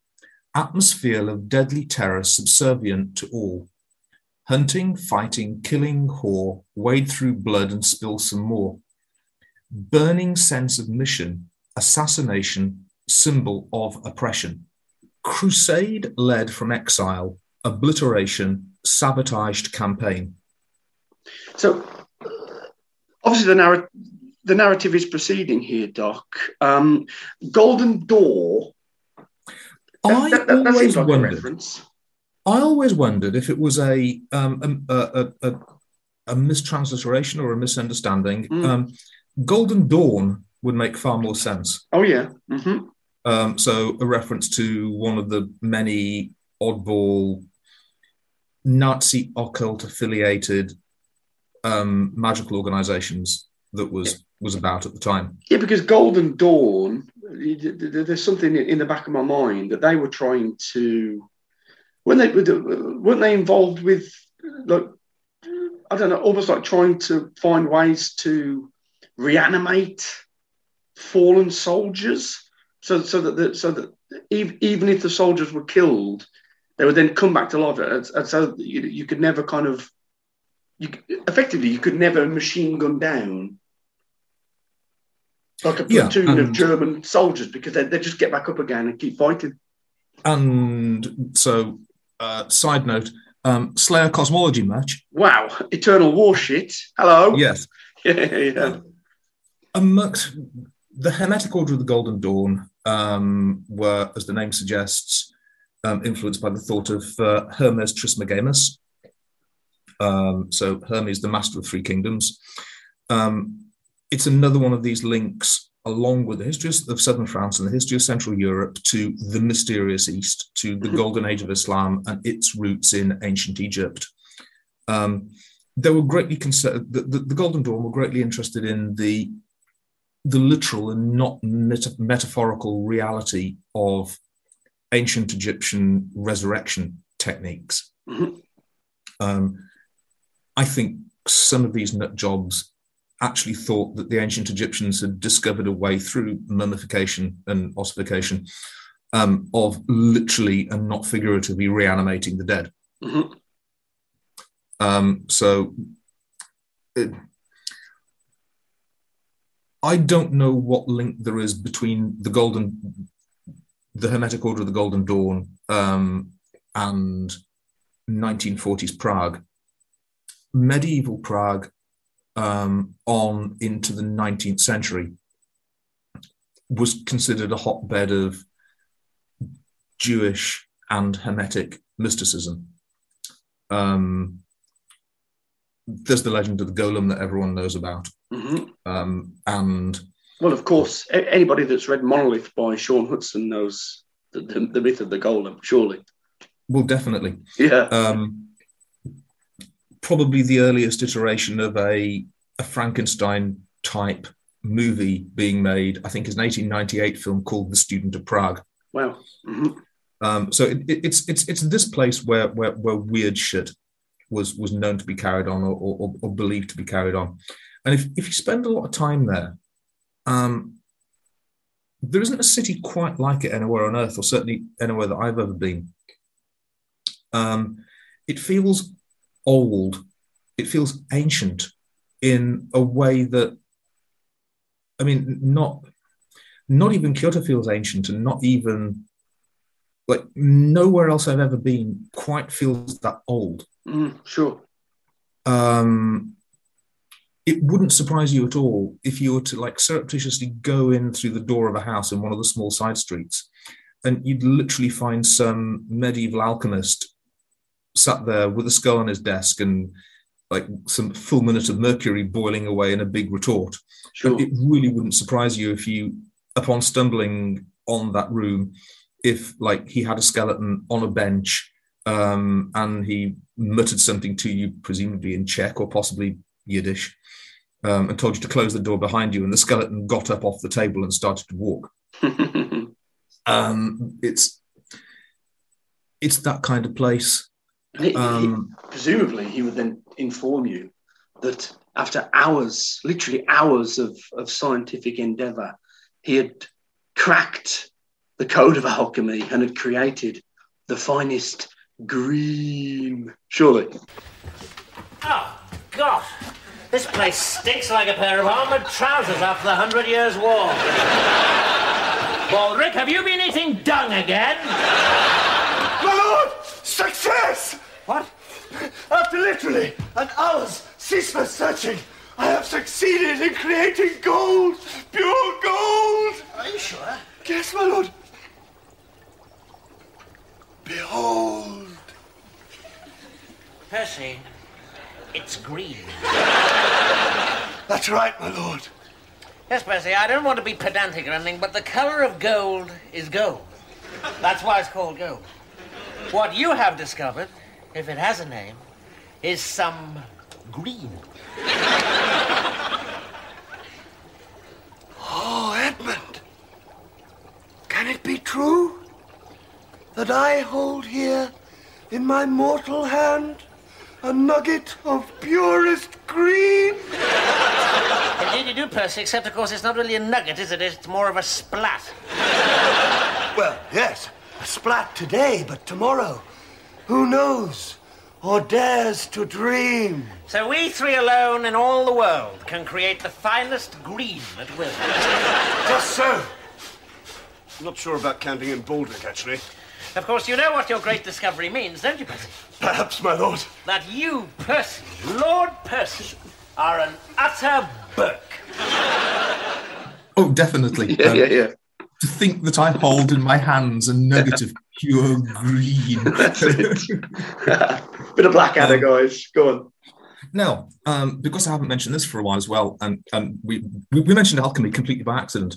Um, alchemy is not just concerned with um, turning base metals into gold; it's concerned with resolving the dichotomy between the heavenly part of the human spirit and the earthbound part of the human body, which is an example of Well, it's it's it's Gnostic dualism, isn't it, Doc? yes, it is. It is. It absolutely And- is Gnostic dualism. And also, my understanding, and this could this could be osmotically drained from your soul, Doc. my understanding is that the alchemists kind of pretended and, and, and encouraged this, this belief that all they're interested in was turning base, base metals into gold, because that kind of distracted the authorities who would have been very against what they're actually up to, which is much more kind of spiritual and, and heretical things. Yeah, definitely. Uh, I mean, they they spoke in metaphor about turning base things into gold, Mhm. and they were perfectly happy for the authorities to think they were harmless tran- cranks trying to transmute lead into gold. Yeah, What they meant by their metaphor was transforming men into gods. sure. Aha. Wow. Yeah, just one letter off. Yeah. Yeah. hmm Um, so, in other words, bringing about a, a union of the the earthbound, fleshly human being Mm. with his heavenly spiritual counterpart. Wow. um, Wow.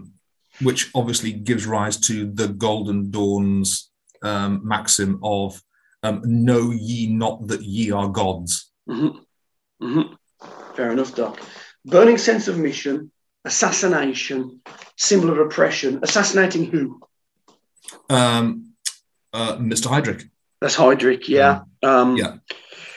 And I, I think the rest is pretty clear. Doc, shall I hit with the with the next uh, few lines? Please go ahead. Death resistance from above, planning the death of one.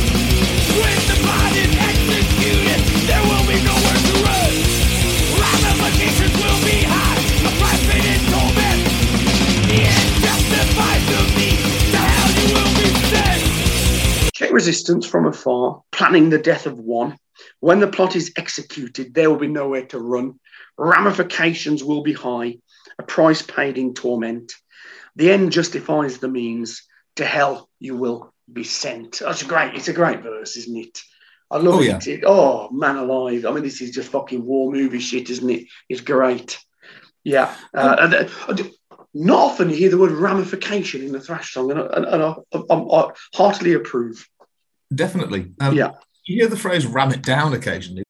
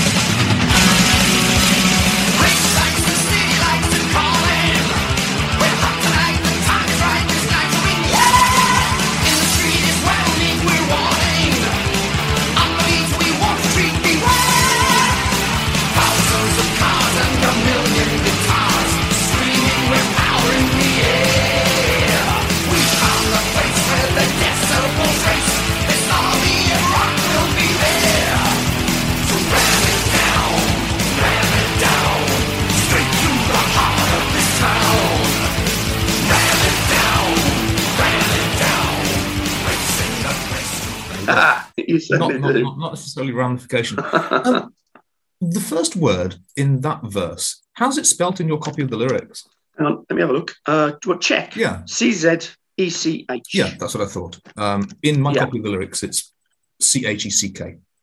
Yeah. Um, oh, oh, okay. Yeah. Mhm. So interesting, um, if you like, three verses in, and this is the first explicit reference we've got to where this is actually taking place. Mhm. What's going on here?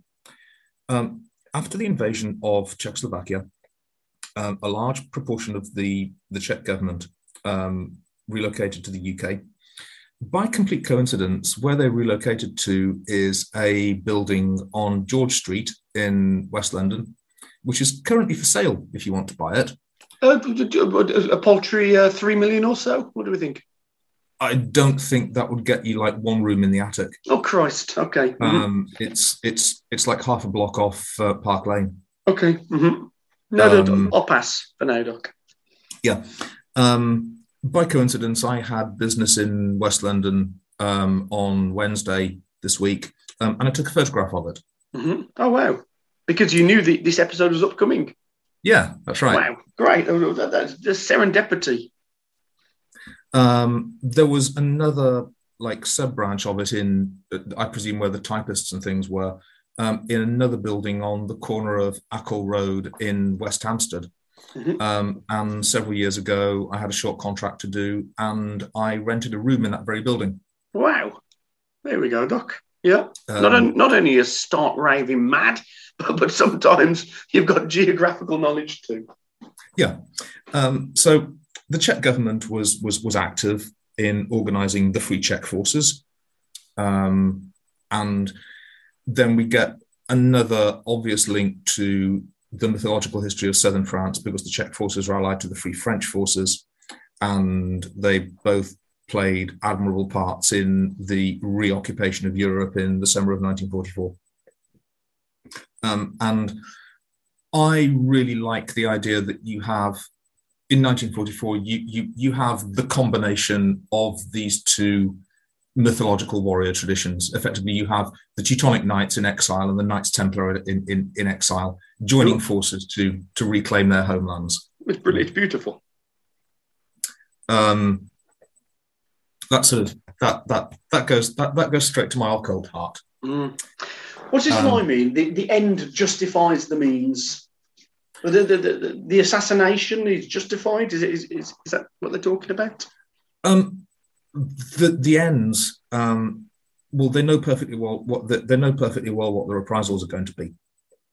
Um, I don't think any secret was made of the fact that anyone murdering a Nazi official, or if anyone murdered a Nazi official, then I think either one or ten thousand Czech citizens will be taken and gassed in retribution. The leaders of the of, of, the Free Czech forces um, determined that um, getting rid of this guy, getting rid of of, of, of Reinhard Heydrich, um, would be worth the cost. Um, why was he such a bad man? Um, I could also spend another two hours talking about this. There's a thing that he did, um, a- and it's not even the most significant thing that he did, but I, I, I think it speaks most about his character.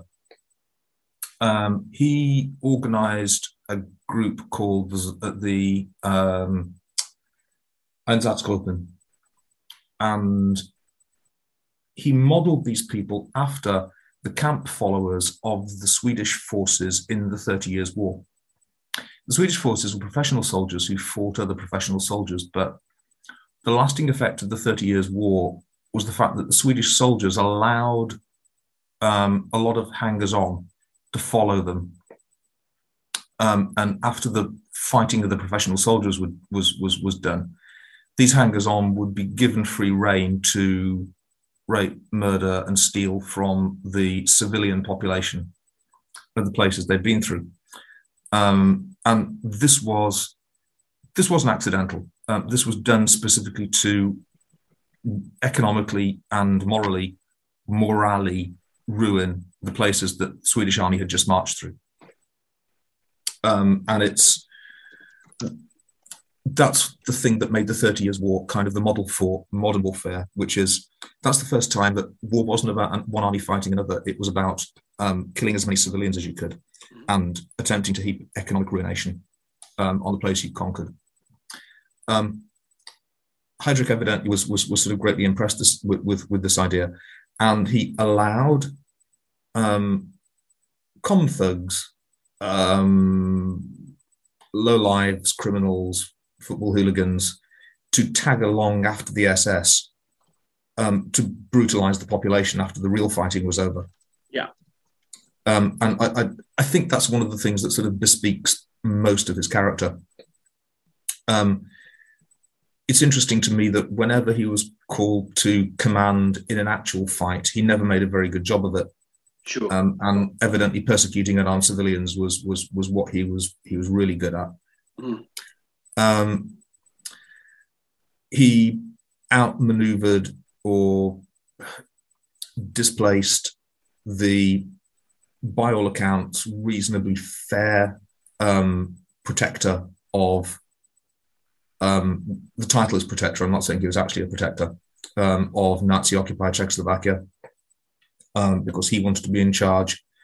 Um, he had a plan which may have been handed down from Nazi high command or may have been his own plan to, by means of extermination and militarized rape, to Germanize Czechoslovakia.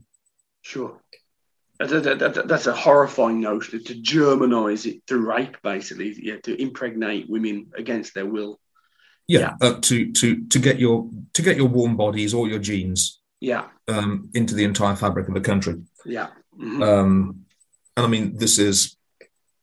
I'm not saying it was an invention of Heydrich's but um, but once again, this is probably something also he he, he learned about from the Thirty Years' War. Um, and I mean, this is a a technique of modern ethnic cleansing that we've we've written that we've witnessed most recently in um, in Yugoslavia in the 90s. So I mean, we're, we're we're not talking about, and I mentioned him earlier. We're not talking about Rommel, who in the end became very well known for his very fair treatment of prisoners of war, um, for his refusal to hand over Jewish prisoners, um, for his dislike of the SS. We're, we're- talking about as far from someone like that as you can get.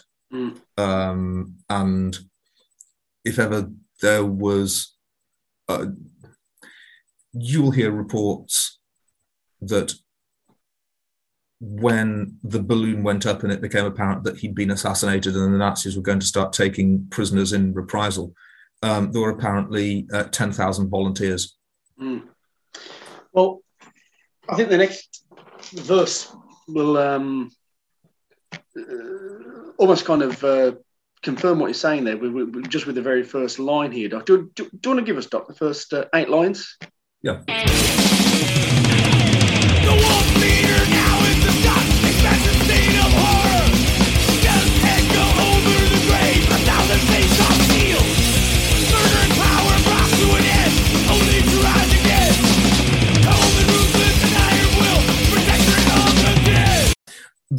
Leader is now the stalked, expansion state of horror. Guns echo over the grave, a thousand fates are sealed. Murderous power brought to an end, only to rise again. Cold and restless and iron will, protectorate of the dead. There we go, Doc. Now, the, that wolf leader thing, that, that kind of speaks to what you're saying there, doesn't it? You know, not, not a popular not a popular figure, basically. Um, I love No. this guns echo over the grave. That's beautifully um, evocative. Yeah. Um, what was very interesting is that the the assassin, and- and this this also gives you an idea of how disquieting even other Nazis found this character. There was something approaching a police investigation by actual detectives, and there was something approaching justice and fairness um, in actually attempting to track down and prosecute the people who are responsible for the assassination. Mhm. Um, I'm not trying to come over with Nazi apologia. There's a very good reason why there had to be a police investigation and why there had to be a trial. The weapons that were used to assassinate Heydrich were a Sten gun um, and a Mark Seven land, uh, a Mark Seven mine, um, which were objects manufactured in Great Britain the Nazis would have dearly loved to have had not merely the evidence of a weapon, um, but a free and full confession from a humanely treated prisoner um, that the assassination attempt was backed by the government of Great Britain. Because if the Nazis could implicate the government of Great Britain in conspicuous terrorism in an occupied territory, that would then give them free rein for unrestricted war, um, making use of chemical weapons, biological weapons, making use of unrestricted a- uh, action against civilians um, in the mainland of the UK. um, and that was why they greatly desired to have this prosecution. Um, yeah, just that. But wouldn't they have had to have invaded Britain first before they could enact that? Well, uh, they would have had the means to have, uh, like, by this time, they, uh, they would have had the means to have dropped things such as typhus bombs or bubonic plague bombs. They would have had seen themselves as having free rein to put paratroopers into lightly populated areas and just start butchering civilians. Mhm. Sure. Um, the one thing that was holding them back is that they were they were still kind of bound by the usages of war Mm. at that point, um, and there were certain Nazis who would dearly have loved to have obtained evidence that Great Britain was involved in supporting terrorism in occupied territories. But, but they send over, let's say, 20 paratroopers, you know, and they'll drop them from a plane to go and cause chaos in, in a particular town or village. That's a suicide mission, isn't it? Because th- th- they'll eventually be stopped. Um, a lot of frontline combat is a suicide mission. I suppose that's true. Yeah, yeah. By Um, default, I guess. A lot of it is, but um, in a country that deems itself secure, um, you spread bubonic plague um, throughout Sheffield or Birmingham. Mm. Um, you're going to cause massive economic damage. You're going to, um, at the very least, you're going to have to close factories. Sure. Oh, yes, yes, yes, yes. Sure, yeah. And closing factories would, would presumably mean, uh, you know, um, lessening the supply of munitions, I guess. Yeah. Yeah. Um, I mean, I see the strategy. a country such as Great Britain, which is very small and very densely populated, um, I think you could wreak a lot more havoc with a relatively small commando force operating underground. Sure. Um, I mean, for instance, the main centres of population and the centres of industrial production and agricultural production are linked by not very many railway lines. Yeah, a really coordinated, a really coordinated effort, and you could break the railway links between Crewe and Manchester and Sheffield, um, and the food producing centres around Bristol. I, I- I read a very kind of histrionic article that, that, that suggested that kind of four missiles could take out pretty much the, the, the national grid. Um, you wouldn't even have to do that um, if you've seen Threads, which you have. I have. um, then you know that one small nuclear missile dropped on a large population centre would completely overwhelm the capacity of the NHS for a year. Yeah, it's true, Doc. Here we go. Last few lines. A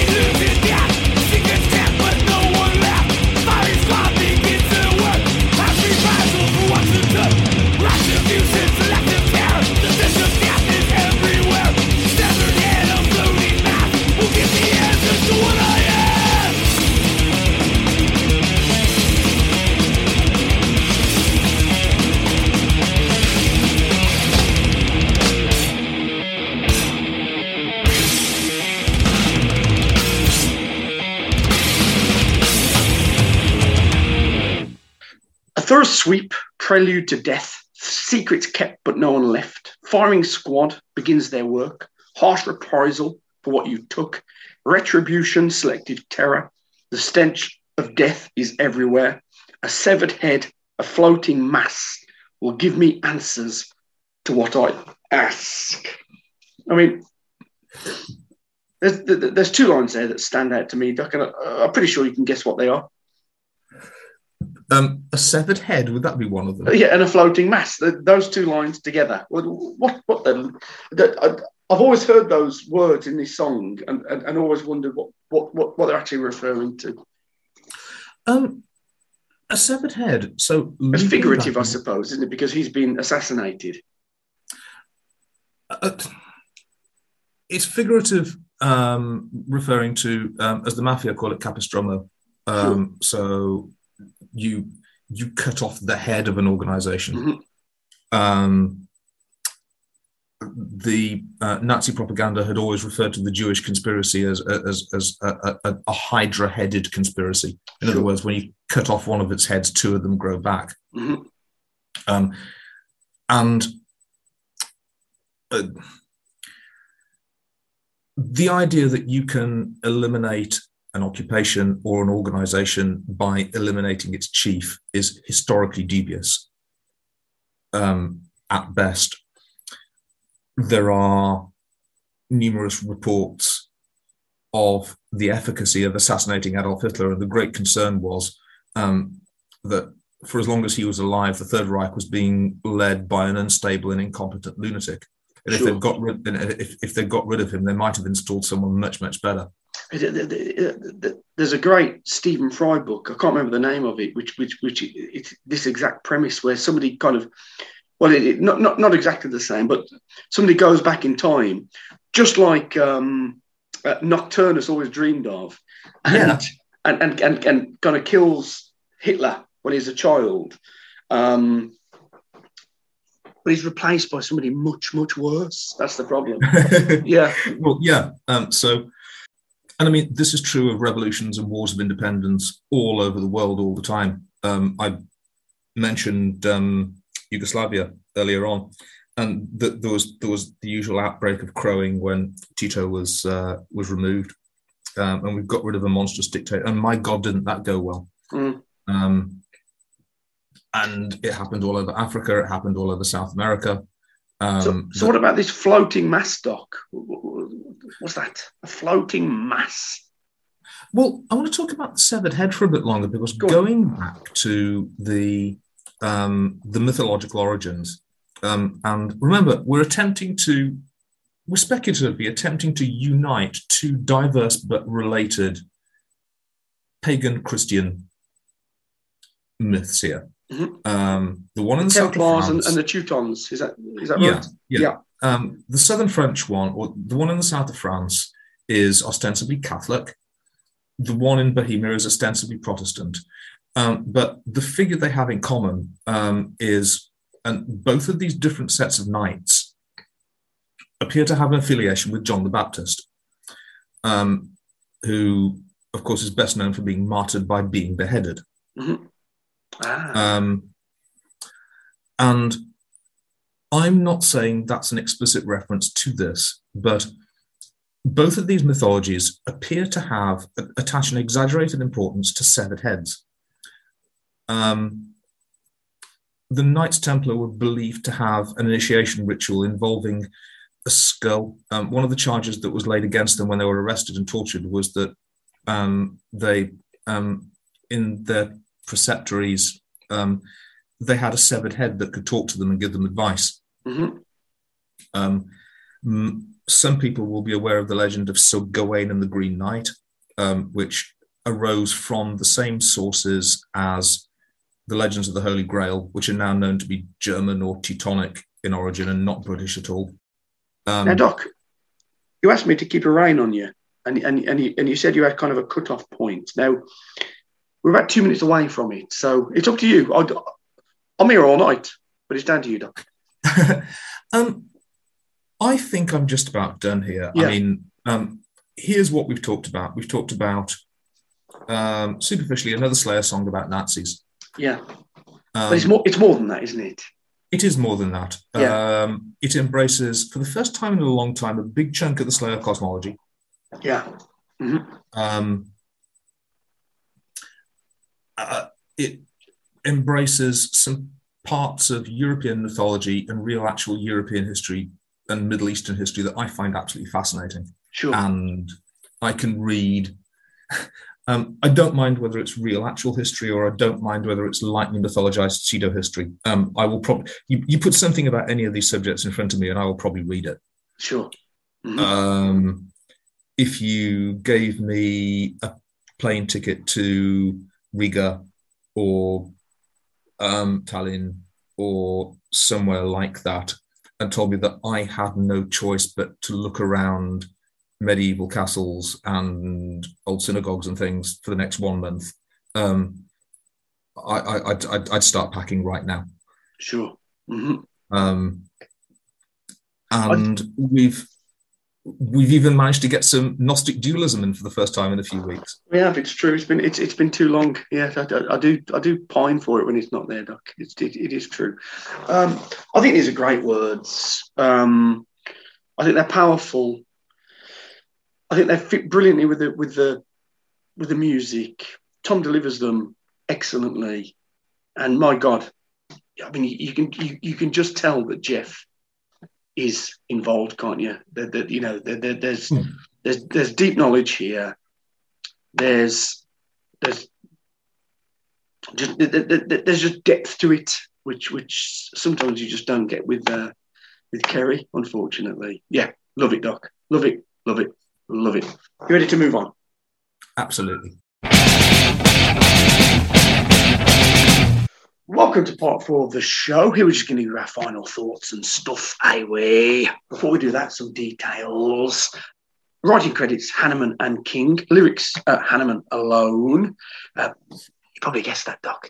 You probably guessed that. Um, according to set list, not listed, Doc, never played live. Explain, please. Oof. Um, I can understand why there are certain places in Europe why you might want why, why you might not want to play it. Um, But more so than Angel of Death or, you know, fucking mandatory think- suicide or whatever. I think Angel of Death is unmistakably condemnatory. Mhm. Um, I think there are certain people that there are some people in certain parts of Europe who would find this track oddly measured Right. Okay. oddly even-handed. War Ensemble.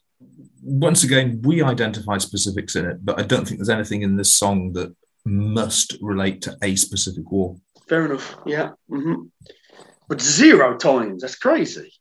Yeah. Well, they, they um, never played it in fucking Mexico. um, I, I don't know. It's Um, weird, isn't it? It's weird. I mean, I, just talking about uh, why not in certain parts of Europe, I don't think you can even use the letters SS in public in Germany. Oh, because there is some kind of there's some law. Yeah. Yeah, but the, I remember this. Obviously, you know, listeners know I lived in France for a while, and there are laws in France that that do not apply in Britain. You know, for example, any suggestion that you know the the the the the, the, number of Jews killed was in any way exaggerated, that is a, that is potentially a prisonable offence in France. It is not a crime in Britain. You know, so yeah, different different countries in Europe have different different rules, don't they? Yeah. Um, so uh, there's a whole uh, uh, there's a whole bunch of things I could speculate on. Um, I I might even suggest that the song is actually so fair-handed um, in dealing with its subject matter. If you were so inclined, you could interpret it as apologia. I don't think. I, I naturally, I don't think it is. Um, No, well, you know, by that by that dint, you could accuse any historian or documentarian of being an apologist, couldn't you? I'm, I, I'm, I'm speculating wildly on maybe Yeah. why they never played the song live. Fair enough, Doc. Yeah, Loudwire. Um, they put this in ninety fourth position. Um, SS3 finds Slayer returning to the well of evil provided by the Third Reich. This subject matter, when conveyed through Tom Araya's hellhound snarl and the sinister leads of Hanneman and King, never fails to instill an unsettling vibe. The riffing here is more varied than you'll find on most of Divine Intervention, with engaging tempo changes.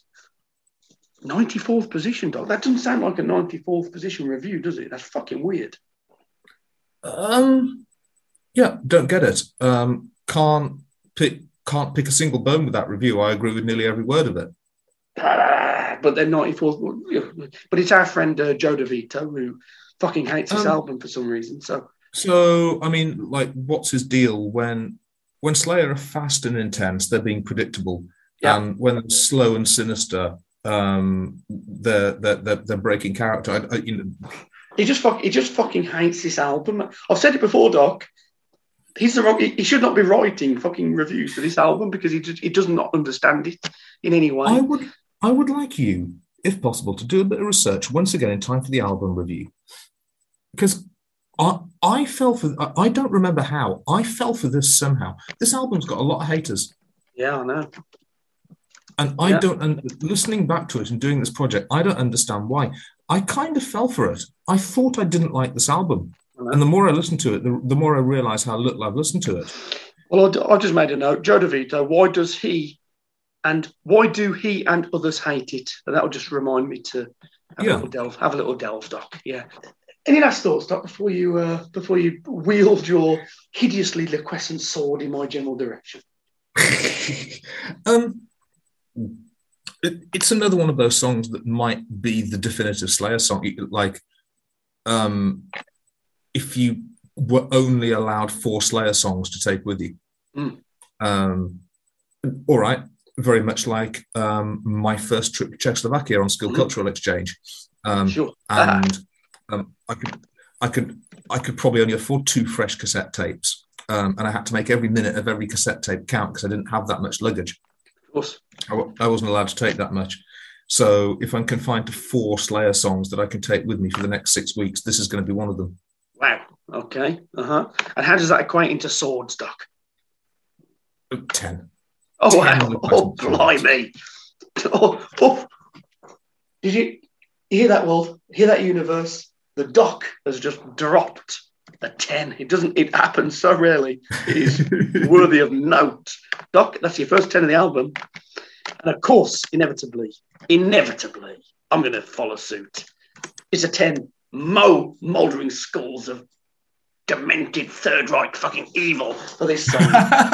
yeah, it's absolutely sensational. I love this song so much. Yeah, Uh, so it's definitely is, is is this mouldering like uh, I, I've got an image of these 10 mouldering skulls obviously um, wearing nazi helmets yeah, that's right. Yeah, Um, think of those lost souls from Doom. yeah Yeah, float. They're on fire. They've got leathery wings. They've got a, they've got a like a, a, a fucking Nazi helmet on and a big swastika at the front. um, right now i don't think this is actually a thing but what i'm thinking of is world war ii pressed steel nazi helmets but with world war one prussian spikes on the top Oh, now we love that, don't now we do like a nice Prussian spike, don't we? Yes. Let's be honest. I- I don't think- anybody. i don't think those helmets existed but we wish they did anybody with any militaristic nostalgia loves a good Prussian spike. Let's be fair. Let's be fair. Doc, um, I think we're done, aren't we? i think so yes Don't forget, guys, contact us on Twitter at Veercast or an email at slantenetveercast at gmail.com. Join us next time when we'll be talking about track eight from this album. Track eight, Doc, we're nearly there already. And then, by the way, we're going to get into the thorny issue of um, undisputed attitude, but maybe we talk about that off air, what we're going to do about Yeah. that. Um, but the next track is called Serenity in Murder. Going to be there, Doc. of course i am See you then, brother.